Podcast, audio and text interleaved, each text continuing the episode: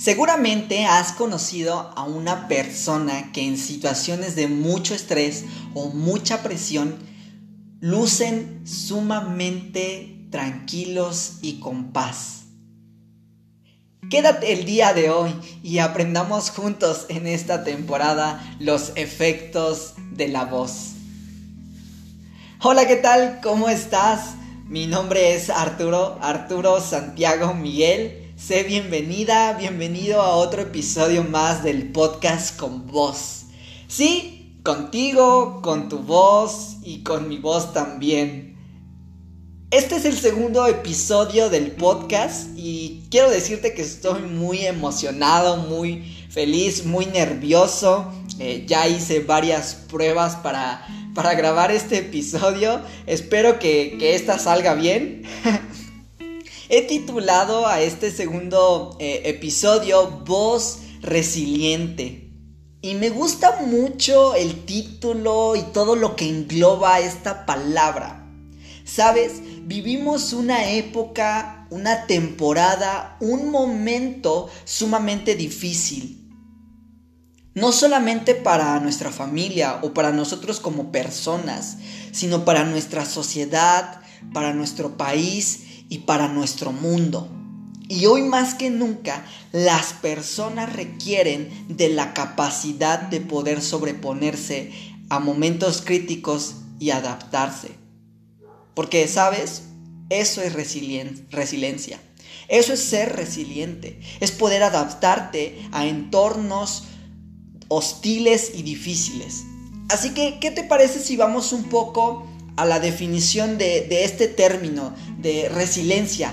Yo estuve buscando, me gusta mucho como ahí ahorita que pues estamos como en casa y podemos como andar buscando en internet y tenemos como bastante tiempo, y encontré un término o una definición de resiliencia, y es que dice que se deriva del latín resilio, que significa saltar hacia atrás o rebotar.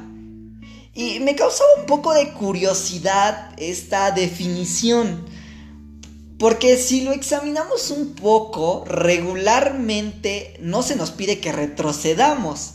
Se nos dice, no, debes de continuar, esto es pasajero, tú sigue adelante, no te detengas. Pero el término de resiliencia nos dice que es saltar hacia atrás o rebotar. Y una vez mi hermano me dijo una frase que me dejó pensando mucho.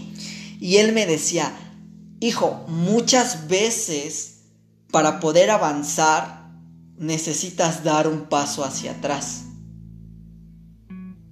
Y yo me quedé como, a ver, ¿cómo? ¿Cómo que me estás pidiendo que para poder avanzar tengo que dar un paso hacia atrás, no?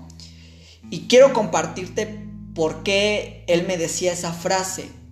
Hace 7 años yo tenía un amigo, se llama Lalo, y él falleció ahogado. Fue un momento muy difícil, muy complicado, y justamente por eso mi hermano me decía esta frase, porque aunque parecía que estaba yo yendo hacia atrás, en realidad estaba empezando a tomar impulso para avanzar hacia adelante.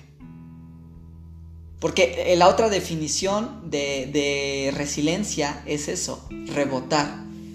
Y no sé si alguna vez has aventado una pelota contra la pared o algo así, y a veces tú la avientas como, pues no tan fuerte, pero rebota muy fuerte, ¿no? Como con más fuerza.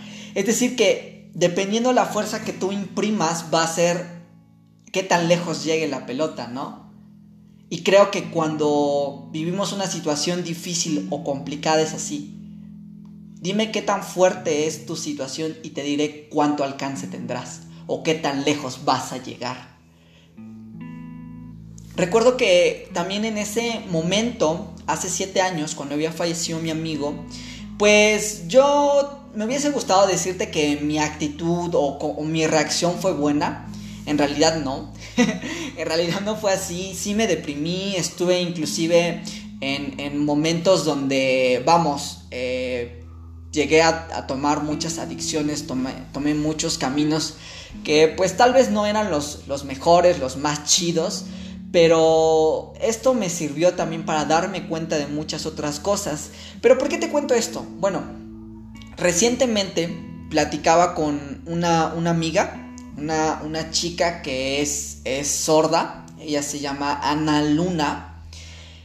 Y me impactaba tanto el testimonio, la historia de vida de ella, porque es como, wow, ella le detectaron cáncer y ella decía, mucha gente cuando tiene cáncer se deprime, se ponen tristes, pero yo me dije, no, yo voy a estar positiva, yo voy a reaccionar bien ante esta situación. Esto no me va a detener. Yo tengo la suficiente fe para creer que puedo ser sana. Y wow, eso es resiliencia. El efecto de la voz de ella, una voz resiliente, es que años más tarde ahora me anima mucho a escuchar historias así. Historias de gente que en el momento tuvo la aptitud correcta ante una situación complicada o difícil. Muchos se preguntarían, ¿no? En el momento que ella tenía cáncer, de hecho hasta nos narraba que hubo una mujer que también tenía cáncer cuando ella estaba en el hospital y ella obviamente al ser sorda no podía escucharla, ¿no? Y decía esta mujer, no, yo ya no quiero vivir, ya me quiero morir. Y ella le preguntaba, Ana le preguntaba a su tía, oye, ¿qué está diciendo esta mujer, no?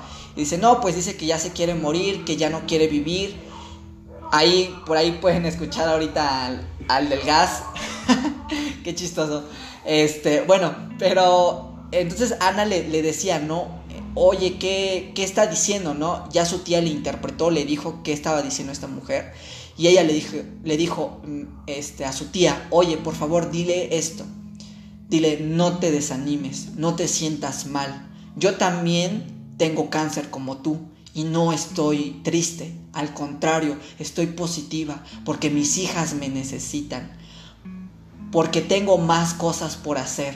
Y sabes, en momentos críticos, en momentos difíciles necesitamos ese tipo de voces, voces resilientes, voces que no se detienen, sino que toman impulso y avanzan. Y es que las personas resilientes tienen bien en claro algo. Y es no solo vivir, es que no solo viven una experiencia, sino que puedan salir fortalecidas de esa experiencia para fortalecer a otros. Porque debo decirte esto, tú que me estás escuchando, y si crees esto, no existe una vida dura, sino momentos difíciles. Pero son justo eso, solo momentos. Instantes. Así que si quieres ser una persona resiliente, te dejaré algunas características que debes adaptar y que debes empezar a practicar, y descubrirás los efectos que va a tener tu voz si se convierte en una voz resiliente. Y el primero es que son conscientes de sus capacidades, pero también de sus limitaciones. El autoconocimiento es un arma muy poderosa. Conócete. Descubre hasta dónde puedes llegar. Sin lastimarte, claro, y sin lastimar a otros. Pero también sé consciente de qué cosas no puedes hacer y conéctate con los que sí tienen esa capacidad. El segundo punto es que son creativos, ¿sabes? El resiliente no tratará de pegar el jarrón roto. Él hará un mosaico y lo convertirá en algo útil y bonito. De lo vil y de lo menospreciado de este mundo. De ahí es donde toma alguien que está más alto que nosotros, alguien que puede ver las cosas desde muy arriba. Toma a gente así y no intenta pegar los pedazos rotos, sino hacer un mosaico, algo bonito, algo nuevo con esa persona. El tercer punto es que, ¿sabes? Las personas resilientes no intentan controlar las situaciones, sino sus emociones. Necesitas aprender a soltar y lidiar con la incertidumbre de no tener el control sobre las situaciones, pero sí controla tus emociones. Gobierna tu alma. Y por último, el cuarto punto es que son flexibles. Son flexibles al cambio. Porque, ¿sabes? Tienen bien en claro la meta. Y como tienen clara la meta, pueden adaptar la forma y buscar nuevas alternativas. Mucha gente en este tiempo está emprendiendo cosas y yo digo, wow, qué chido. Estamos viviendo en una época donde la gente se está volviendo resiliente, está convirtiendo lo que parecía una situación de incertidumbre, una situación donde no sabemos cómo actuar, en una oportunidad de seguir avanzando, de seguir creciendo, de seguir aprendiendo y de seguir construyendo cosas. Así que conviértete en esa voz resiliente, en esa voz creativa, en esa voz consciente de sus capacidades y de sus limitaciones, en esa voz que no controla las situaciones, pero sí sus emociones, en esa voz flexible. Creo que hemos hablado mucho de estos efectos que tiene una voz resiliente. Por último, quiero dejarte esto, y es que la persona resiliente convierte el dolor en una experiencia de fortaleza para otros. Así que si estás pasando por una situación difícil, por una situación complicada, quizá tu voz se está volviendo en una voz resiliente, que va a fortalecer a otros, pero que va a rebotar y va a llegar muy lejos. Porque tu voz es una voz que tiene causa y efecto. Tu voz es importante. Pero quiero decirte algo aún más grande. Necesitamos tu voz. Muchas gracias por quedarte en este segundo episodio. Espero que te haya gustado. Si te gustó este episodio, compártelo, por favor. Me encantaría, me sentiría muy honrado de que tú pudieses mandarme también tus comentarios. ¿Qué te parece? ¿De qué otras voces te gustaría que hablemos? Probablemente vamos a tener invitados en esta primera temporada. Estoy experimentando con los podcasts. Soy muy fan de muchos. Quiero hacerte algunas recomendaciones. Si no has escuchado el podcast de Armadillo, es un podcast que te recomiendo. Es de Jesaja Hansen. También quiero recomendarte el podcast de Humano, de Gabriel Borja. Quiero recomendarte también el podcast de Feliz los Incongruentes, de Nano Lobo Monarca.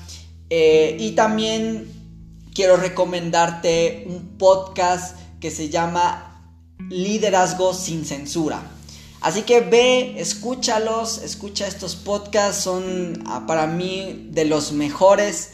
Toma lo que puedas y sigue creciendo.